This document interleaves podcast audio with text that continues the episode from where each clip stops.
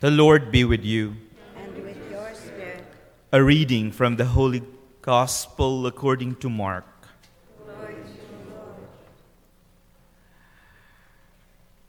As Jesus was leaving Jericho with his disciples in a sizable crowd, Bartimaeus, a blind man, the son of Timaeus, sat by the roadside begging.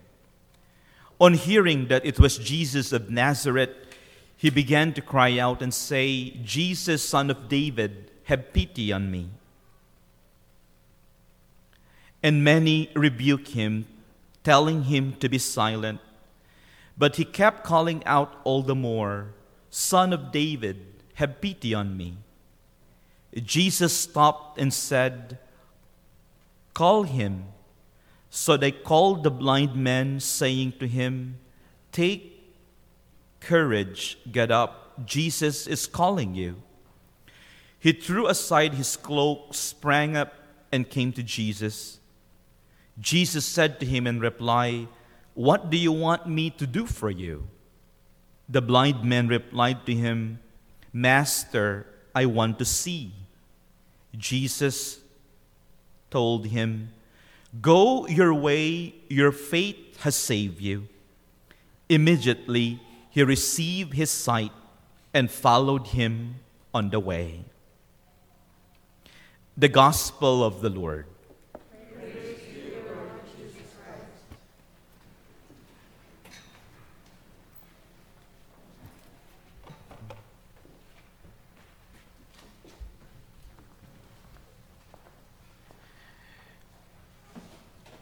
The story of the cure of Bartimaeus is really a wonderful school of faith and discipleship. When the subject of a cure is named, we have to pay attention because in the name itself, it already gives us a hint as to what Jesus was trying to teach us and his disciples about the cure. The name Bartimaeus comes from two Hebrew words combined together, Bar and Timaeus. Bar in Hebrew means son. Timaeus means honor, son of honor, or an honorable son. If you look at the situation of Bartimaeus begging, ostracized, the last thing that you can think of to describe him is honorable. He was at the mercy of so many people. The last thing that you could think of, seeing him with his, with his clothes, with, with the way he, he lived his life, or he was living his life, the last thing that you could think of was to describe his situation as honorable. But he is honorable in virtue of being created in God's own image and likeness and that honor that he lost, at least in the minds of his fellow Jews, would be restored back after the cure by Jesus. So let's dig in a little bit to the details of the gospel in here. We were told that upon hearing that it, uh, that it was Jesus passing by, he began to cry out and say, Jesus, son of David, have pity on me. He probably have heard Jesus' fame and popularity already because at this part of the gospel, Jesus' fame was quite widespread. And since he had no one to take him close to Jesus, he had to devise a plan. He cried out in a loud voice in order for Jesus to hear him, to call his attention. He didn't think of what people were going to say. He was not bothered by the judgment of people as to what is, what is this guy doing. He was convinced as who Jesus is. You know, he's one of the very few in the Gospel of Mark that address Jesus as Son of David. Jesus has always presented himself to the people in the Gospel of Mark as the Son of Man. But the Son of David is a special designation to the Messiah the one who's going to redeem the people from the slavery, from the occupation of the Romans, the one that was going to take them out from their misery. So for him to address Jesus, son of David, he was spot on. He knew who Jesus was or who Jesus is. He knew. But we heard that many rebuked him telling him to be silent, but he kept calling out all the more. Many rebuke him to be silent. It's interesting, the people who were closest to Christ, the same people who were following Jesus, the good church people, were the one telling him, Shut up. Don't bother him the good church people following Jesus. You know, this just reminds me, it just reminds me of a story of a good friend of mine. She's, she's back to the church now. One time she invited me to her home and we were talking about faith and all of that. Then she said, Father, you know, talking about confession, it took me 30 years after my confirmation to go back to confession. Then I said, Why? She said, I was traumatized by the priest. He was so mean to me.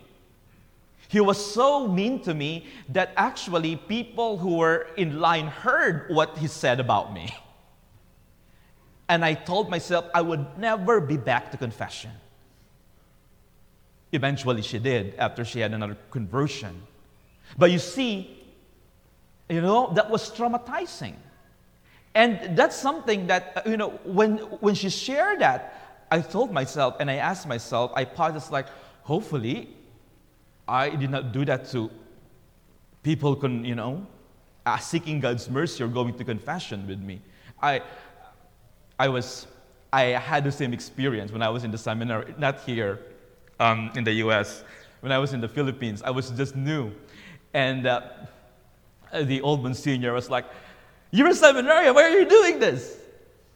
And everybody heard in line. And after that, it's like, oh, what did you do? Well, at least it did discourage me to become a priest. But my point is, my point is, we can be a source of, or we can be a stumbling block for people. We can be, we can be a hindrance to people, sometimes well intentioned. You know, sometimes we want really our children to be in the faith and we do all of these things, you know, to, to keep them in the faith, but we need to be prudent as well on how we do it because overdoing it could sometimes leave a bad taste in their mouth. I, I was talking to another person too, and, and, and they said, You know, Father, I just, I just returned to the church, but I was really discouraged after when I reached when I when I reached 18 and I said I have, don't want anything to do with church. Then I said why? It's like oh my parents were just so rigid about this that it was not joyful. Well intentioned, well intentioned, but instead of encouraging, it actually become a source of discomfort and also anxiety. Well intentioned. And this is and the disciples probably were well intentioned as well in their approach to Jesus. Jesus, you have other things to, to take care of. I don't want you to be bothered by, you know, by someone in the side, in the, in the streets. Sometimes, too, people who are who can who are in the service or in hospitality industry or even in volunteer work sometimes you know we could be the most uncharitable and it really becomes a stumbling block for people to see the presence of God. I'm not taking away here personal responsibility, by the way. Because even though we experience all of this ne- negativity or negative things, of course, uh, there's personal responsibility to actually know the truths of the faith so that these things should not, should not discourage us. But people are people. And we have, we have that moral responsibility. But he kept calling all the more, Son of David, have pity on me. Thanks be to God, Bartimaeus was not that friend of mine who left and never came back after 30 years. Bartimaeus was persistent, was relentless, because he was convinced. Relentless. You know, how relentless am I in asking for the most important things that I considered of the most valuable and the rich, the, the riches of the kingdom. And what is my attitude towards asking the Lord when I ask the Lord? In the past two Sundays, asking seems to be like a common theme or denominator. Last weekend, you know, we heard James and John asking Jesus. And what were they asking? The most important positions in the kingdom. And the same question posed by Jesus in the gospel today to, the, to Bartimaeus was the same question that Jesus used to James and John. What do you want me to do for you? The same question. What do you want me to do for you? And James and John said, Lord, make us your prime ministers. They were asking something earthly. But here with Bartimaeus, he is asking for mercy. Have mercy on me. You know, how do we know what to ask the Lord? Bartimaeus was already asking things to, from other people. He was begging, but he knew what to ask God. he was not asking God for a handout. He was not asking God for, for something earthly. He was asking God for the riches of the kingdom. When I come to Jesus, what do I ask? You know, honestly, when I come to Jesus, the things that I ask the Lord are pretty earthly.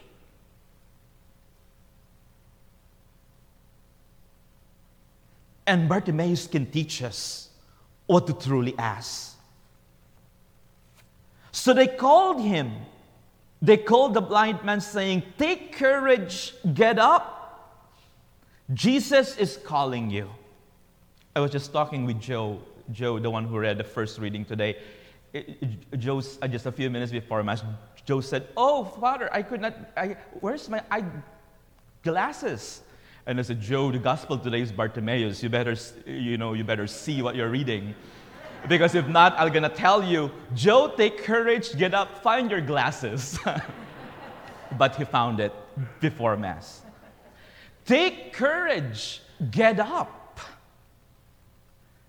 Thanks be to God, someone invited, someone invited Bartimaeus to come to Jesus and direct him to Jesus. You know, he was blind. He might go to the opposite direction where Jesus was, but somebody guided him to come to Jesus. You know, this is something to, you know, how many people, how many blind people have I guided to God? How many people am I instrumental in leading them to a deeper encounter with Jesus? And then you know the response of Bartimaeus? Mark said, he threw aside his cloak, sprang up, and came to Jesus. Just imagine this in your head. He threw his cloak, he sprang up. There's this sense of urgency. He threw his cloak. You know, his cloak is symbolic here. His cloak represents his security, represented his poverty, represented his disability, represented his everything that was hindering him to fully realize his identity as an honorable son. What is the cloak in our lives right now that still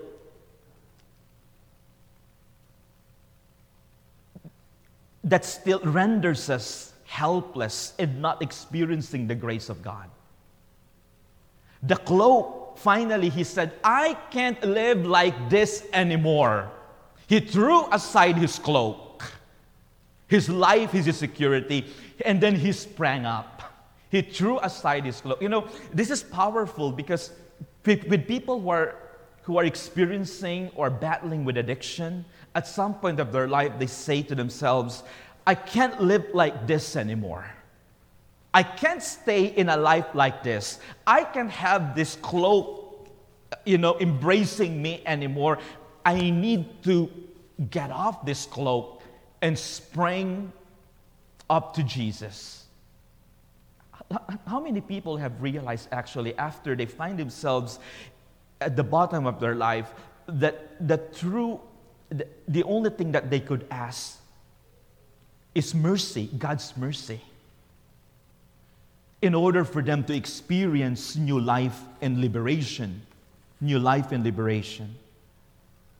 And Jesus said to him, What do you want me to do for you? I like it. You know, he's God. Why is he even asking? He knew what the guy is asking. But this is a good thing.